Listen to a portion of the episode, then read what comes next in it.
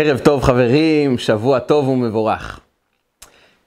אדם אחד בחוץ לארץ, לא יהודי, יום אחד פרצו לו לתוך הבית. כל שבוע הייתה לו פריצה אחרת. הוא הרגיש כבר, אה, ממש הוא לא יכול להמשיך את החיים בצורה כזאת. הוא פנה לשכן שלו, השכן היהודי, ואמר לו, תגיד, פרצו אליך לבית לאחרונה? אמר לו היהודי, לא, לא פורצים בכלל. אומר, איך אתה עושה את זה? אצלי מצליחים כל פעם לנטרל את האזעקה, כבר הפסדתי עשרת אלפים דולר מכל הפריצות האלו, איך אצלך לא פורצים? מה אתה עושה? אמר לו היהודי, תקשיב, אצלנו יש uh, הגנה רוחנית, קוראים לזה המזוזה. אני שם מזוזה בכניסה, אין פריצות. הגוי מתלהב, אומר, אפשר לקנות כזה דבר? אומר לו, כן, אתה יכול לקנות כזה דבר. הגוי הולך, רוכש לעצמו מזוזה. אחרי שבוע הוא פוגש את היהודי, מביא ליהודי את המזוזה ואומר, קח את זה, תשמור את זה אצלך. אומר ליהודי, תגיד, מה זה לא עזר המזוזה? פרצו אליך לבית? אומר לו, לא פרצו בכלל. אז אם לא פרצו, למה אתה מחזיר את המזוזה?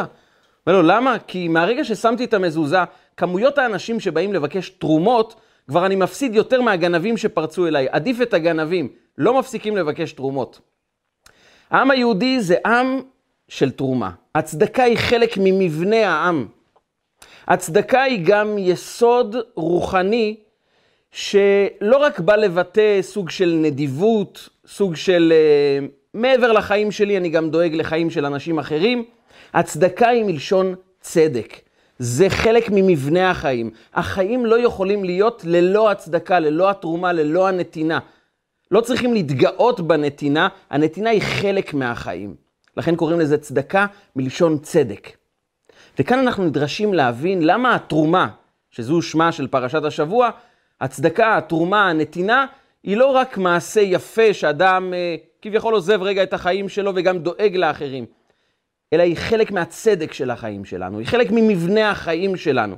זה לא רק נתינה מעבר לחיים, זה החיים. החיים מתבטאים בנקודת הנתינה. מדוע? בשביל להבין את זה, אנחנו ננסה לחשוב רגע על דבר אחר לגמרי. כל אדם קם בבוקר, מחפש פרנסה. אנחנו הולכים לעבודה, עובדים מבוקר עד ערב כדי להביא פרנסה הביתה. אנחנו דואגים לילדים שלנו שיגדלו כמו שצריך. אנחנו משתדלים להעניק להם ערכים טובים כדי שיתנהלו בחיים כמו שצריך. אנחנו בקשר עם המורים, אנחנו מנסים להביא אווירה הכי טובה שרק אפשר הביתה.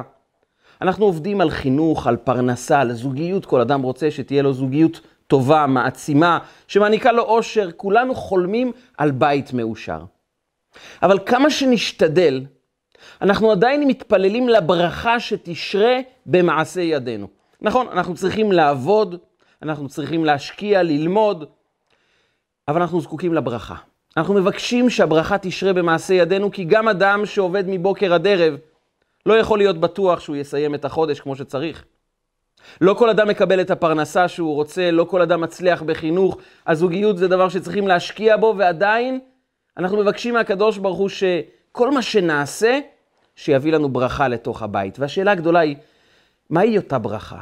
איך נוגעים באותה ברכה? אדם שמשקיע בזוגיות, בחינוך, עובד מבוקר עד ערב, הוא באמת באמת משתדל.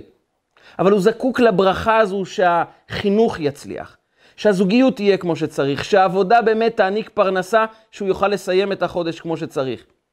איך מגיעים לאותה ברכה? ועוד דבר, אחד האתגרים הגדולים ביותר שיש לנו בעידן המודרני, זו המשפחה. ערכי המשפחה בעידן המודרני הולכים ומתפוררים. ככל שהשנים מתקדמות, אחוזי הגירושין רק גודלים, הולכים וגדלים בעולם כולו. בארצות הברית זה כבר מגיע לכמעט 50 אחוזי גירושין. בארץ אנחנו מגיעים כבר כמעט ל-33 אחוזים של גירושים, ואנחנו עדיין לא מדברים על פרודים, פרודות, על אה, אנשים שאומרים אנחנו לא מתגרשים באופן רשמי, אבל אנחנו לא חיים יחד. וגם אם נעזוב את הגרושים, גרושות, פרודים, פרודות, ונשאל אדם שכן חי עם אשתו, עד כמה אתה מאושר בחיי הנישואים? עד כמה אתה מרגיש במשפחה שזה מעצים אותך, שזה נותן לך כוח, שאתה מרגיש שזה מקדם אותך, שזה מעניק לך ונותן לך? הרבה אנשים יאמרו, לא מרגיש שאני מתקדם, לא מרגיש שזה נותן לי, לא מרגיש ש... שזה מעצים אותי, שאני חווה אושר ושמחה. הפוך, אני מרגיש באיזה סוג של בית כלא כל היום, לאיפה אתה הולך, מתי אתה חוזר, תקנה, תביא. זה יותר מחויבות מאשר הנאה. עד כדי כך שאדם חש שהוא נמצא באיזה בית כלא כזה שאומר לו כל הזמן, רק תעשה, תתרום, תיתן, ואדם שואל את עצמו, למה אני חי במסגרת הזאת? מה זה נותן לי? מספרים על אדם אחד שאחרי 25 שנות נישואים, אשתו רואה אותו ביום הנישואים ה-25, חתונת הכסף, בוכה. היא אומרת, תראה, עם השנים הוא הפך להיות אדם מאוד מאוד רגיש. היא ניגשת אליו בחיוך ואומרת לו, אני רואה שאתה מאוד מתרגש, למה אתה בוכה? הוא אומר לו, אני בוכה כי אני נזכר בימים שלפני החתונה איתך. אבא שלך אמר לי, או אתה מתחתן עם הבת שלי, או שאני מכניס אותך לכלא ל-25 שנים. אומרת לו אשתו, אז למה אתה בוכה? ולמה אני בוכה? כי אם הייתי נכנס לכלא היום, הייתי אדם חופשי, הייתי משוחרר כבר. הרבה פעמים אדם חש בתוך המשפחה שלו בסוג של בית כלא. הוא יותר מוגבל מאשר מקבל אושר. הוא אומר, למה אני צריך לחיות במקומות כאלה שאני רק נותן ונותן ונותן ולא מקבל שום דבר? והתוצאה זה אחוזי הגירושין שאנחנו רואים. והשאלה היא, מה פספסנו בדרך? הרי ברור לכל אחד ואחד מאיתנו שהנישואים אמורים להיות המקום הכי מעצים, הכי מאושר. המקום שנותן לי הכי הרבה כוח, זה פסגת האושר, זה המשפחה. מה פספסנו בדרך? והאמת היא שכאשר אנחנו שואלים את עצמנו, היכן נמצאת הברכה? איך אני בונה בית מאושר? איך אני חי חיים מאושרים? הכל תלוי ביסודות שעליהם אני מעמיד את החיים שלי. הרבה פעמים יש כל מיני בעיות ואנחנו מחפשים לפתור את הבעיות נקודתית, ואנחנו לא מבינים שאולי היסוד רעוע, אולי כל הבית ניצב על מקום לא כל כך נכון. ועד שלא נעמיד את הבית שלנו על יסודות נכונים, כל פעם ניקח כדורי הרגעה שונים כדי להרגיע כל מיני בעיות, אבל לא פתרנו את הדבר הבסיסי. היסוד צריך להשתנות. והיסוד לחיים מאושרים, היסוד לבית שניצב כמו שצריך, לברכה שתשרה בתוך בית, היסוד הזה נמצא בפרשת השבוע, פרשת תרומה. פרשת תרומה נפתחת במשפט מאוד מוזר. הקדוש ברוך הוא פונה אל משה ואומר לו שידבר אל בני ישראל ויקחו לי תרומה. מאת כל איש אשר ידבנו ליבו, תיקחו את תרומתי. ויקחו לי תרומה. תרומה נותנים. הקדוש ברוך הוא צריך לומר למשה רבנו, תדבר אל בני ישראל וייתנו לי תרומה, שיתרמו לבניין המשכן, לבניין בית המקדש, אז שייתנו תרומה, אבל הקדוש ברוך הוא אומר למשה רבנו, לא וייתנו לי תרומה, ויקחו לי תרומה. כשהם נותנים את התרומה, הם לוקחים משהו. והשאלה היא, מה אנחנו לוקחים כאשר אנחנו נותנים? וההסבר לכך נמצא בתוך המקום הקדוש ביותר שיש לנו בעולם, קודש הקודשים. הקדוש ברוך הוא מבקש ממשה רבנו ליצור את המשכן, בתוך המשכן יש את קודש הקודשים, המקום הקדוש ביותר, ששם נמצאים לוחות הברית. ארון הקודש, בתוכו אנחנו שמים את לוחות הברית, אפשר להבין את זה. לוחות הברית, עליהם נאמר, והמכתב מכתב אלוקים חרוט על הלוחות. זה הקדוש ברוך הוא בעצמו העניק את הלוחות למשה רבנו. הדבר הקדוש הזה, בוודאי, צריך להימצא בקודש הקודשים. אבל יש כאן דבר מפתיע. מעל הארון, מבקש הקדוש ברוך הוא ממשה רבנו, תשימו כפורת, מין לוח זהב, שממנו יוצאים שניים כרובים זהב טהור. מה זה שניים כרובים? מסביר לנו רש"י. שניים כרובים, הכוונה היא דמות של תינוק ותינוקת, שיוצאים מתוך לוח הזהב, ופניהם איש אל אחיו. הם מסתכלים אחד למול השני. כרובים, הכוונה היא דמות של תינוק ותינוקת שמביטים אחד אל השני. האמת היא שזו לא הפעם הראשונה שנפגשנו עם המילה כרובים.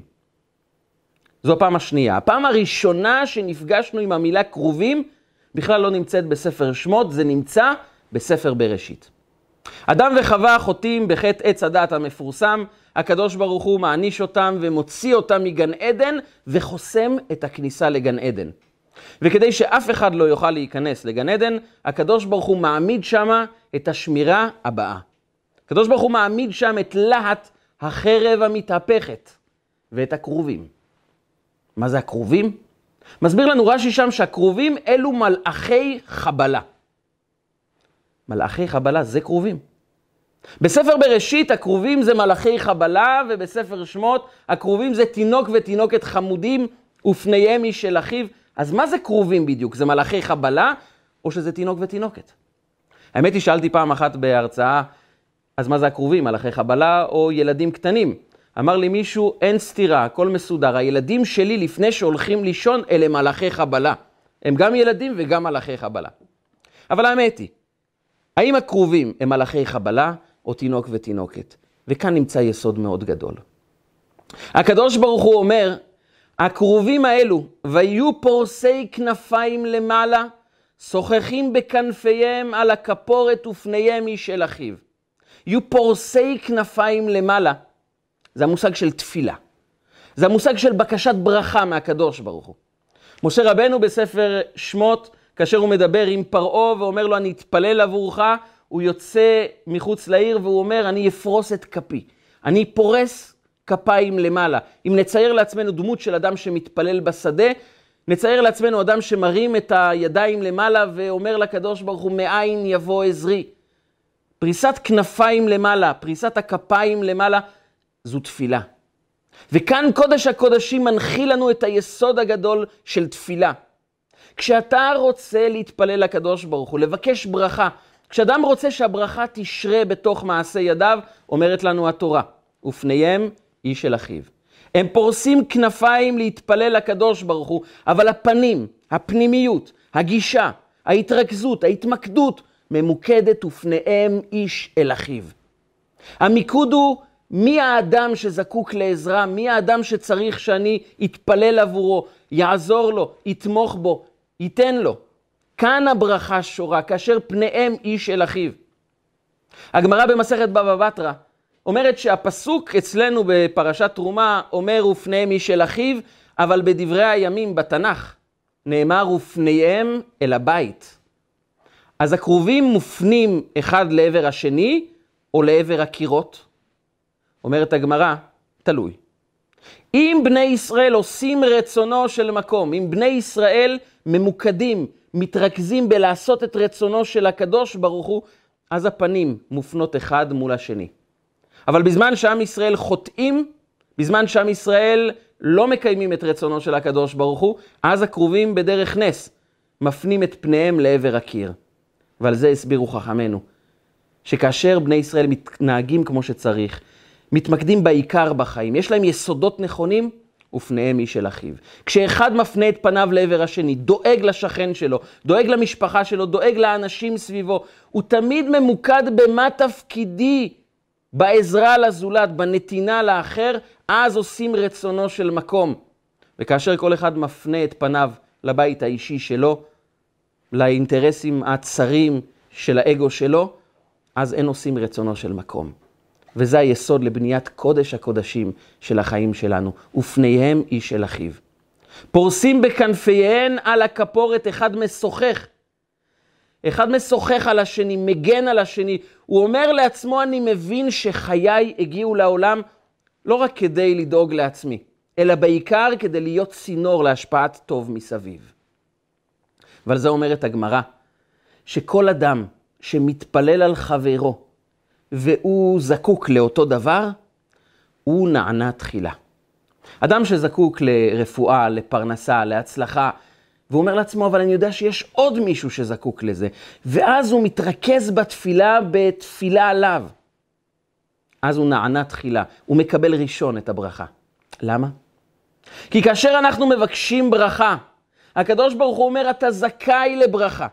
אין אדם שלא זכאי לבריאות טובה, לפרנסה, ברווח, להצלחה בחינוך, להצלחה בזוגיות. אנחנו רואים לכל הטוב שיש בעולם, אנחנו אמורים לקבל את זה. אלוקים רוצה לתת לכל אחד מאיתנו ברכה. אבל כדי שנהיה ראויים לקבל את הברכה, אנחנו צריכים לשאול את עצמנו, אבל למה בכלל אנחנו נמצאים כאן?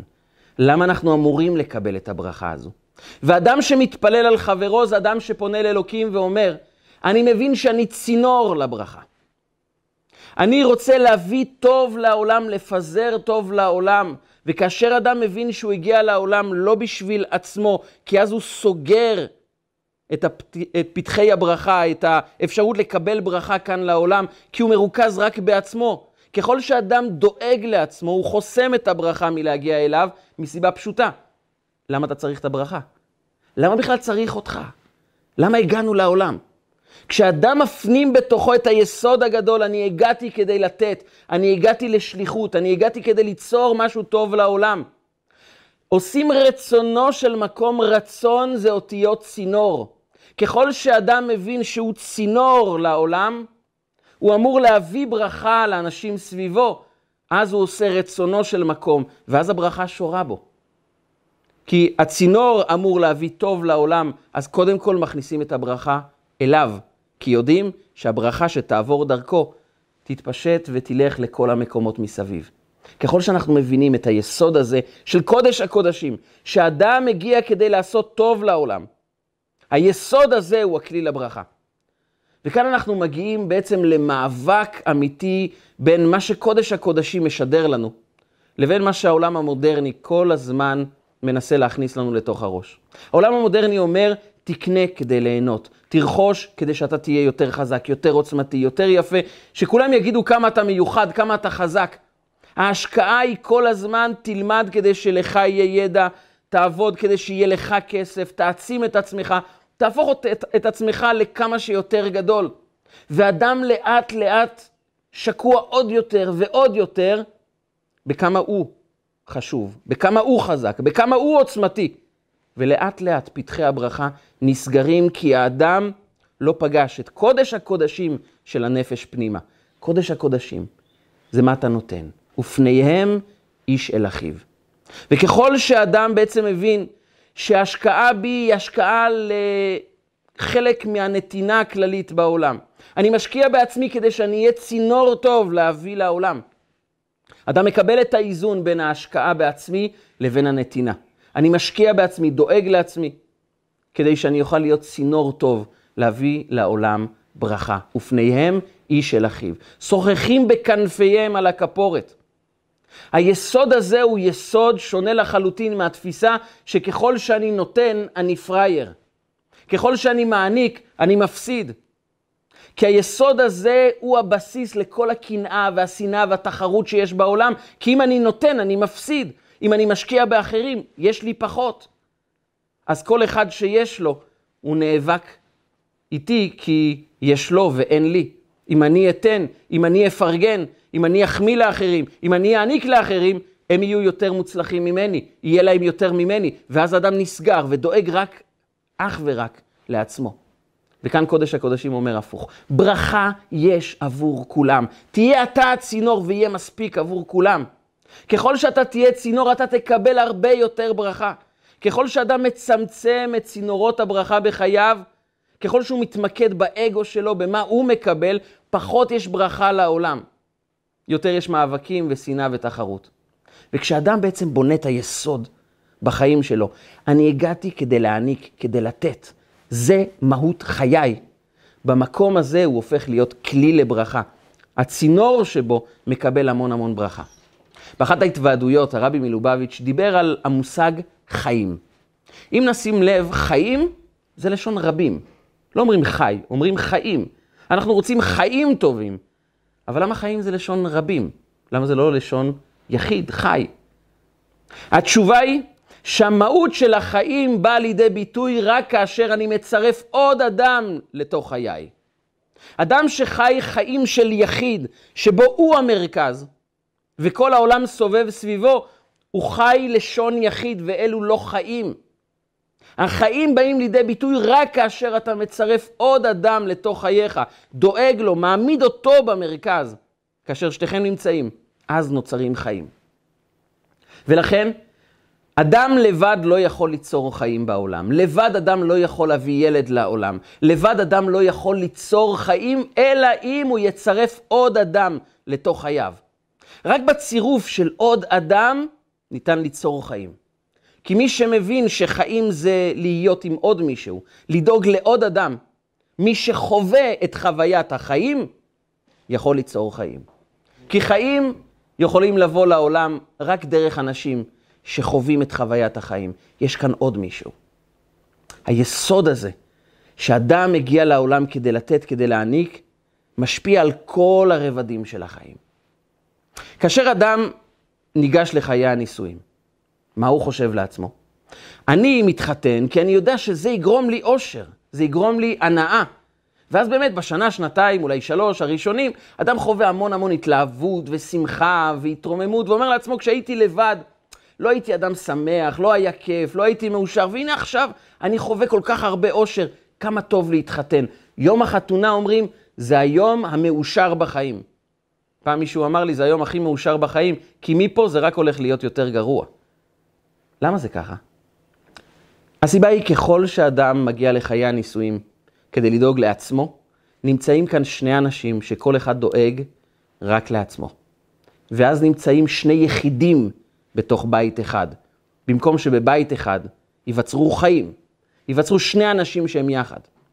ככל שאדם דואג לעצמו, הוא מתעצבן על החסרונות של אשתו, היא כועסת על החסרונות של בעלה, והם עוברים את החיים בלומר, למה את כזו, ולמה את חייבת להיות כמו אימא שלך, ולמה את לא יכולה לתקן את עצמך ולהשתפר, ולמה אתה חייב להיות כמו המשפחה שלך וכמו העדה שלך. כי כל אדם רואה בחסרונות איום עליו, כי הוא בא ליהנות בחיי הנישואים, וכאשר יש חיסרון אצל השני, זה מונע ממני לחוות את האושר, אז אני כועס. אבל כאן באה התורה ואומרת, בוא נשנה לגמרי את צורת ההסתכלות. המעלות של אשתי, המעלות של הבעל, אלו הם המתנות שקיבלנו מבורא עולם, זו מתנה. החסרונות של השני, שם נמצאת השליחות שלנו. שליחות החיים שלנו היא כדי להעניק, כדי לתת. אני מתחתן לא כדי ליהנות. זו מתנה, ההנאה היא חלק מהחיים, זה טוב, אני יכול לחוות גם אושר. אבל עיקר נקודת הנישואין היא איפה אני יכול לתת לה? כי אם היא הייתה מושלמת, אם היא הייתה מלאה בכל טוב, היא לא הייתה צריכה אותך. מה היא תקבל ממך? מה תקבלי ממנו אם הוא היה מושלם? החסרונות, המשברים, הקשיים, הפערים בנפש שנמצאים אצל האנשים סביבנו, הם הם שליחות החיים שלנו. כאן אנחנו נותנים, כאן אנחנו מעניקים, כאן נוצרת לה תחושת החיים. החיים נוצרים בחיבור ולכן נבראנו עם חסרונות. כדי שנוכל להתחבר, כדי שנוכל להתאחד, כדי שכל אחד יוכל להעניק משהו. וכאשר אדם נכנס לחיי הנישואים עם התובנה הזאת, באתי להעניק, זה לא בא על חשבון ההנאות שלי, זה לא בא על חשבון הנוחות האישית, כל אדם צריך לדאוג שיכבדו אותו, שיתייחסו אליו יפה, אבל הוא לא מתנה את זה. הנתינה היא לא אם תעשה כך וכך ותעניק לי ותיתן לי, אז גם אני אעשה. כי אז אנחנו מנהלים פנקס שכל פעם אנחנו מבקשים לבדוק דבר אחד. בחיי הנישואים האלה, יש יותר הכנסות או יותר הוצאות? ואז כל אדם בודק כל הזמן כמו עסק, האם אני יותר נותן או יותר מקבל. ובדרך כלל, אדם יראה לעצמו שהוא כנראה יותר נותן מאשר מקבל, וכל עסק שיש יותר הוצאות מהכנסות, פושט את הרגל. וזו הסיבה שיש אחוזי גירושין כל כך גדולים. אבל כשאדם משנה את צורת ההסתכלות. הוא נכנס לתוך קודש הקודשים של החיים שלו ואומר, ופניהם איש אל אחיו, הסיבה שהגעתי לכאן, זה כדי להסתכל מה חסר לה, למה היא זקוקה, מה לא טוב, זו שליחות החיים שלי, להעניק לה את השלמת הפער, למלא את החסר, שם אנחנו יוצרים חיים. אחד הכלים המפורסמים שיש לנו בבית המקדש זה המנורה. המנורה יש בה הרבה כללים איך צריכים לייצר אותה.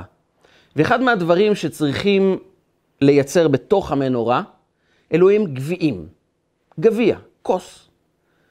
יש 22 כוסות אה, גביעים שאמורים להיות בתוך המנורה, כחלק מהיצירה של המנורה. וכאשר התגלה הציור של הרמב"ם, איך הוא מצייר את הגביעים, הייתה הפתעה מאוד מאוד גדולה.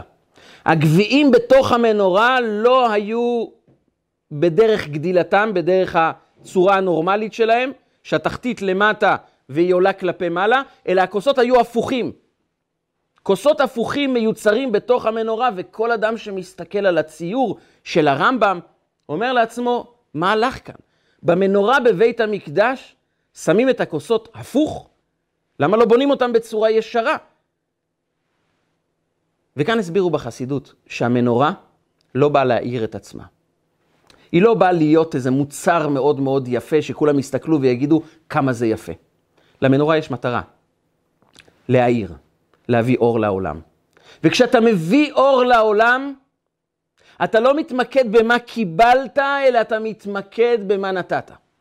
כשהכוס עומדת כמו שהיא, היא כלי קיבול. היא אומרת בעצם, תנו לתוכי, תעניקו לי, תביאו לי.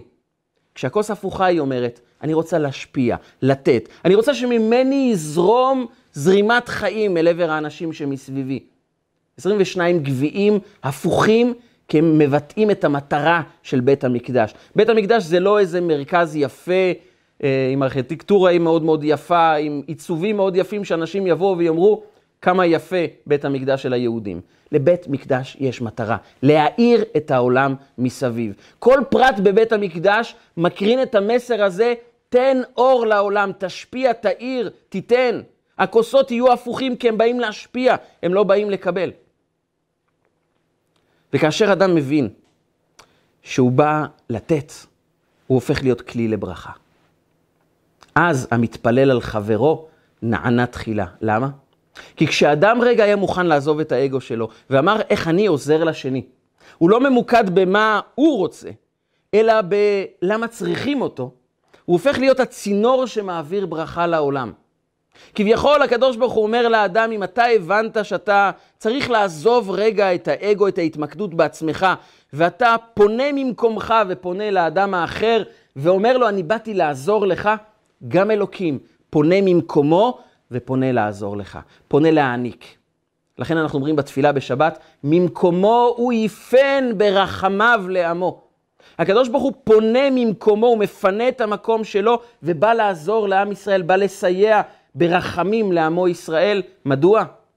כיוון שאם אדם מזיז רגע את האגו שלו, הוא זוכה שגם הקדוש ברוך הוא מזיז את עצמו ומעניק לו ברכה. זה המושג של צדק. המושג, המושג של צדק הוא בעצם בא להצדיק את מהות חיינו. המושג צדקה בעצם בא לומר לאדם, כשאתה רוצה לחיות החיים ללא נתינה הם לא חיים, כי חיים בנויים רק יחד. ככל שאתה תצרף עוד אנשים לתוך חייך, ככל שהדאגה להם תהיה לפחות כמו הדאגה שאנחנו דואגים לעצמנו, אז נוצרים חיים.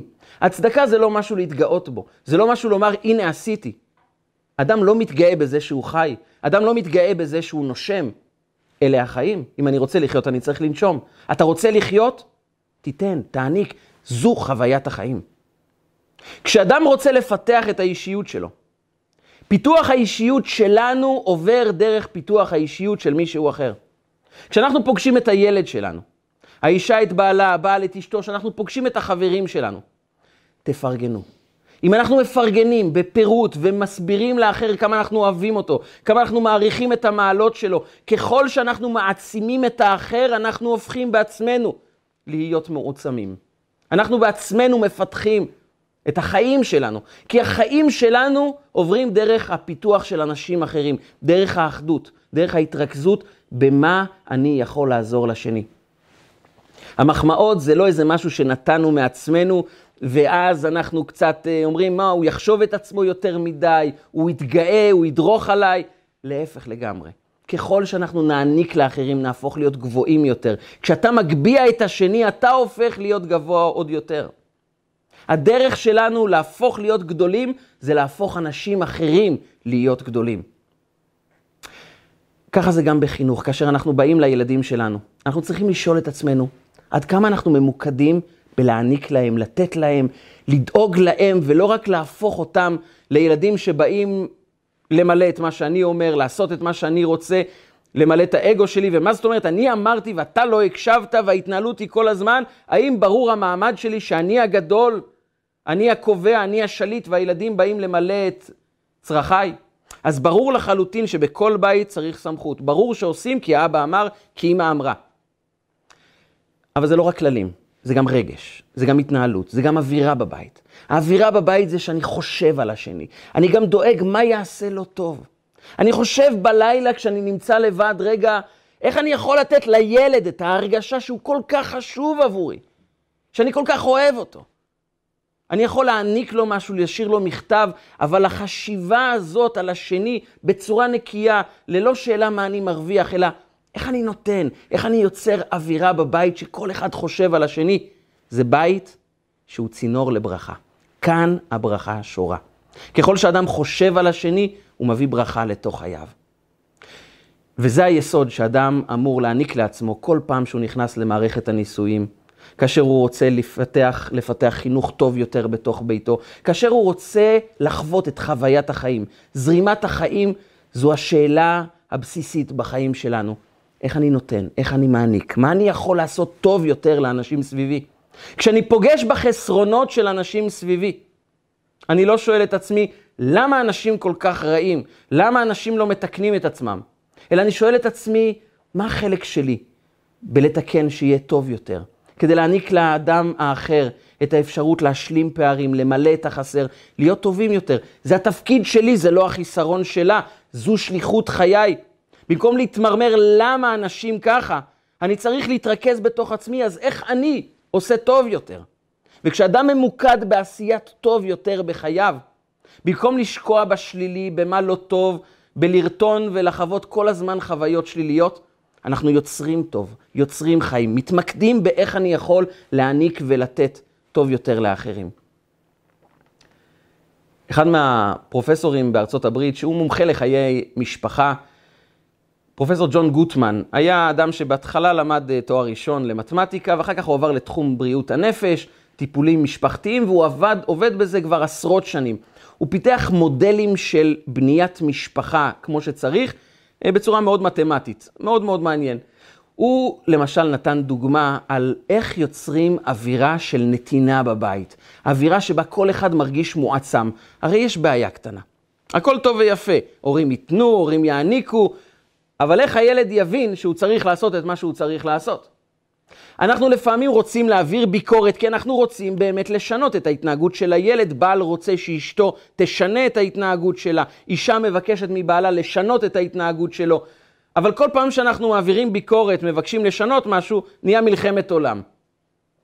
שוב, היסוד הוא הנתינה, וכדי להקרין את יסוד הנתינה, שזו הדרך כדי לקבל גם סמכות בבית, כדי שנוכל להגיד את מה שאנחנו רוצים לשנות, ודברים באמת ישתנו באווירה נאותה.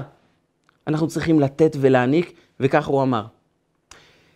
יש לכל אחד מאיתנו חשבון בנק רגשי. חשבון בנק רגשי. הרגש שלנו, יש בו הפקדות ויש בו משיכות. ככל שנותנים לי ביקורת וצועקים עליי ומבקשים ממני ודורשים ממני, מושכים מחשבון הבנק הרגשי.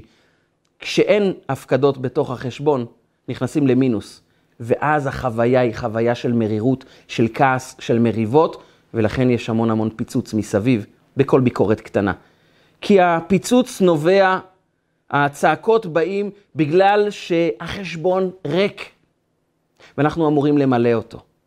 ולכן ככל שאנחנו ניתן הפקדות טובות, מחמאות מפורטות, הענקות, נתינה, להקרין לילד, לאישה, לבעל, כמה אנחנו אוהבים אותם, כמה הם חשובים לנו, כמה אנחנו רוצים שיהיה להם טוב, ככל שרמת ההפקדות גודלת. אז אפשר לדרוש, אפשר לבקש, אפשר להעיר, וזה לא מזעזע את המערכת, כי החשבון בנק הרגשי הוא יציב, הוא מלא, הוא חזק. אז ברור לנו שהביקורת היא משהו מאוד נקודתי, כי יש לנו המון הוכחות שאוהבים אותנו, שרוצים את טובתנו. ילד כל כך זקוק לתחושה הזאת שאוהבים אותו, שלכן הוא אמר, לפני שאתה מעיר לילד, לפני שאתה מבקר אותו, לפני שאתה צועק עליו, תבדוק שבחשבון שלו יש לו לפחות 15 הפקדות טובות. ילד הוא מאוד רגיש. כל מילה של ההורים מזעזעת את כל מהלך חייו. ולכן הוא זקוק להיות בטוח שההורים באמת באמת אוהבים אותו. 15 הפקדות, ואז אפשר פעם אחת לבקר, לדרוש, לצעוק, אולי להעניש. כי זה חלק מהחיים, גם לתת לילד כללים ברורים. אבל ביחד עם זה, אנחנו צריכים להפקיד בחשבון בנק הרגשי שלו המון המון תמיכה, אהבה, נתינה. על זה אמרו חכמינו, לעולם תהיה שמאל דוחה וימין מקרבת.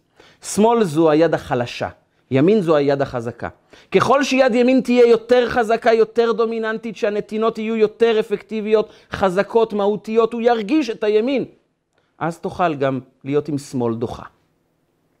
כי הוא יוכל לקבל את העובדה שיש סמכות, שיש כללים, שצריכים לעשות את מה שצריכים לעשות. אבל ברור לו שזה לטובתו, כי כל כך העניקו לו. כי יש שמאל דוחה, אבל ימינה חזקה מקרבת. ככל שנפנים את היסוד הזה, נוכל להבין מה זה ויקחו לי תרומה. התרומה זו הנתינה, אבל הנתינה הזאת היא לקיחה של הדבר הבסיסי ביותר, החיים. כשאתה נתת לעני כסף לקנות לחם וחלב, הוא קיבל לחם וחלב, אבל אתה לקחת את הדבר הגדול ביותר, את החיים. תחושת החיים זורמת בתוכך. אנחנו הרבה יותר שמחים כאשר אנחנו נתנו לאדם רעב אוכל, מאשר האוכל שאנחנו אכלנו בעצמנו. אכלנו, היה טעים, היה נחמד, נעלם. אבל כאשר נתנו לאדם רעב שמחייך, מסתכל עלינו בעיניים בורקות ואומר, תודה, החיית אותי, עזרת לי, שימחת אותי. העיניים שלו לא יעזבו אותנו, זה משהו נצחי, זה משהו אינסופי, כי שם תחושת החיים, כי עוד אדם מצטרף אלינו. חיים זה לשון רבים, זה יחד. אומר הקדוש ברוך הוא למשה, תדבר אל בני ישראל ותאמר להם, ויקחו לי תרומה. כשאתה רוצה להתרומם בחיים שלך, תיתן, תעניק, ואז אתה תיקח לעצמך המון חיים.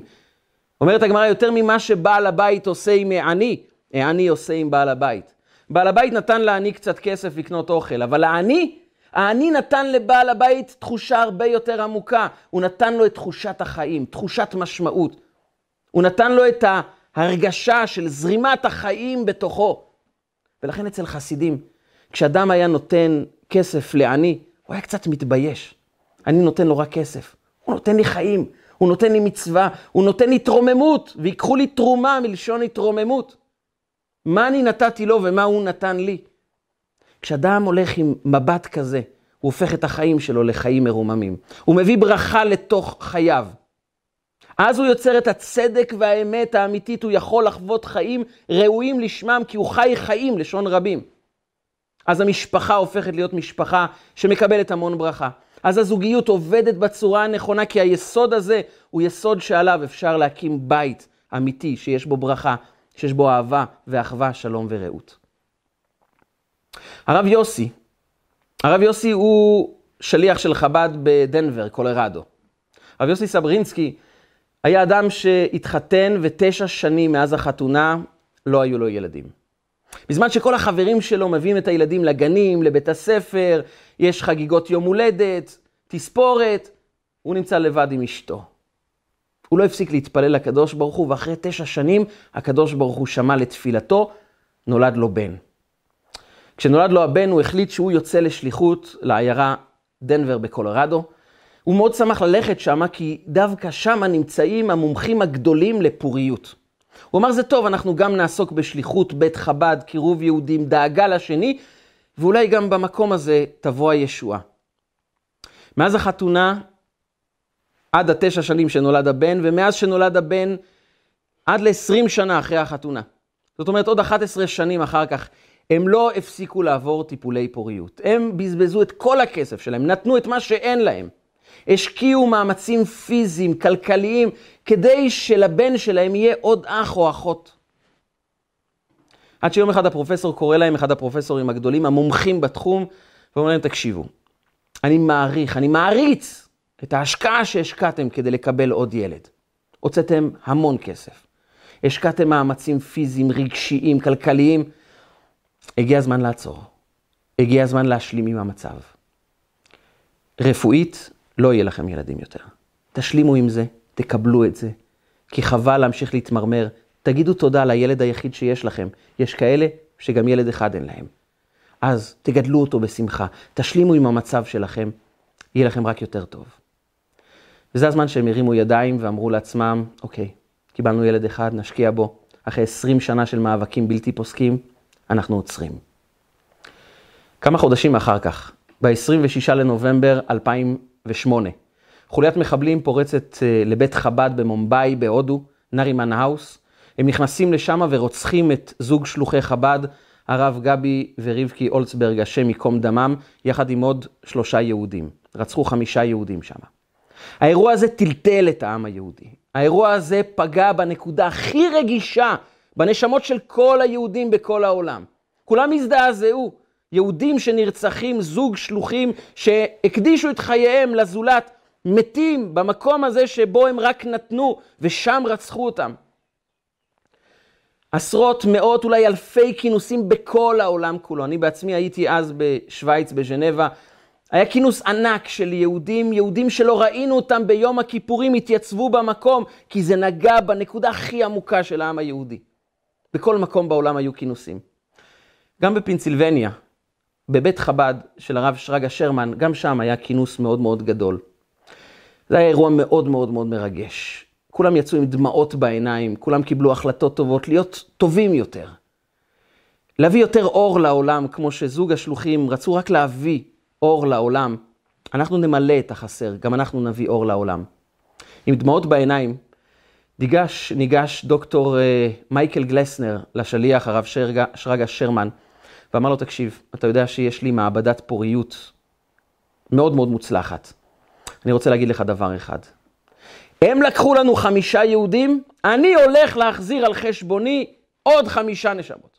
עוד חמש נשמות יבואו כאן לעולם. אני לא אבקש כסף, אני אעשה את כל מה שאני יכול כדי להביא עוד חמישה יהודים לעולם. יש לך מישהו שאתה מכיר שאין לו ילדים? הרב שרגא היה באמצע הפרידה מכל האנשים, הוא אמר לו בוא נדבר מחר, ולמחרת הוא התקשר אליו ואמר לו, דוקטור מייקל, אתה, אתה רציני במה שביקשת? הוא אמר לו, אני רציני לחלוטין, אני הולך להביא עוד חמש נשמות לעולם הזה, כי אם לקחו לנו חמישה, אנחנו נחזיר חמישה. הוא התחיל לחשוב מי צריך ילדים, ואז הוא נזכר שכשהוא למד בישיבה היה לו חבר, הרב יוסי סברינסקי, מדנבר, קולורדו.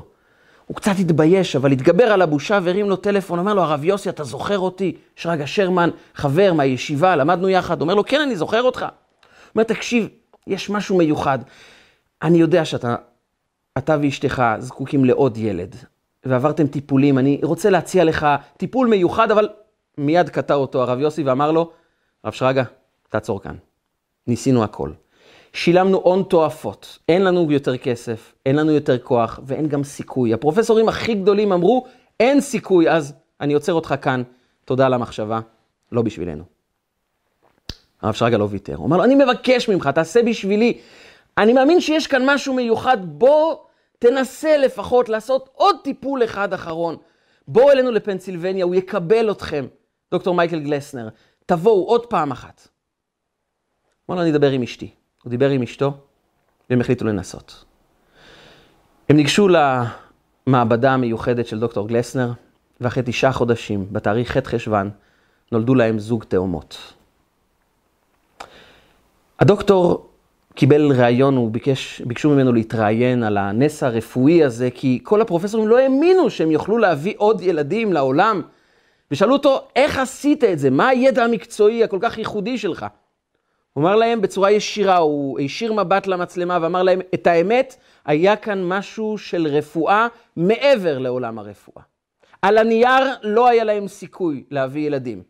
היה כאן התערבות שמימית על פי כללי הרפואה, הם לא היו אמורים לקבל ילדים. אבל אתם יודעים מה? אני חושב שאני יודע את הסוד.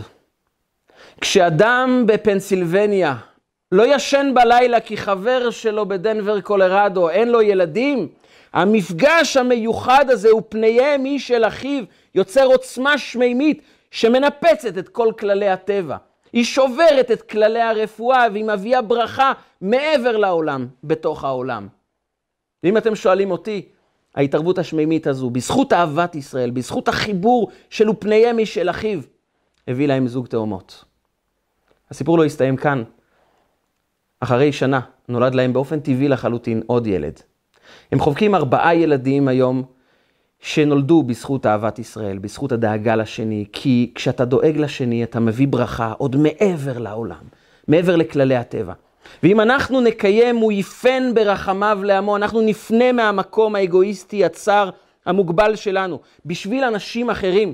נזכה שהקדוש ברוך הוא גם יפן ברחמיו לעמו, ויביא לנו במהרה בימינו את משיח צדקנו בגאולה השלמה במהרה בימינו, אמן ואמן. רגע של חוכמה, רגעים קצרים ומשנה חיים. הצטרפו אלינו, הרשמו לערוצי רגע של חוכמה ביוטיוב, בפייסבוק, באינסטגרם ובוואטסאפ.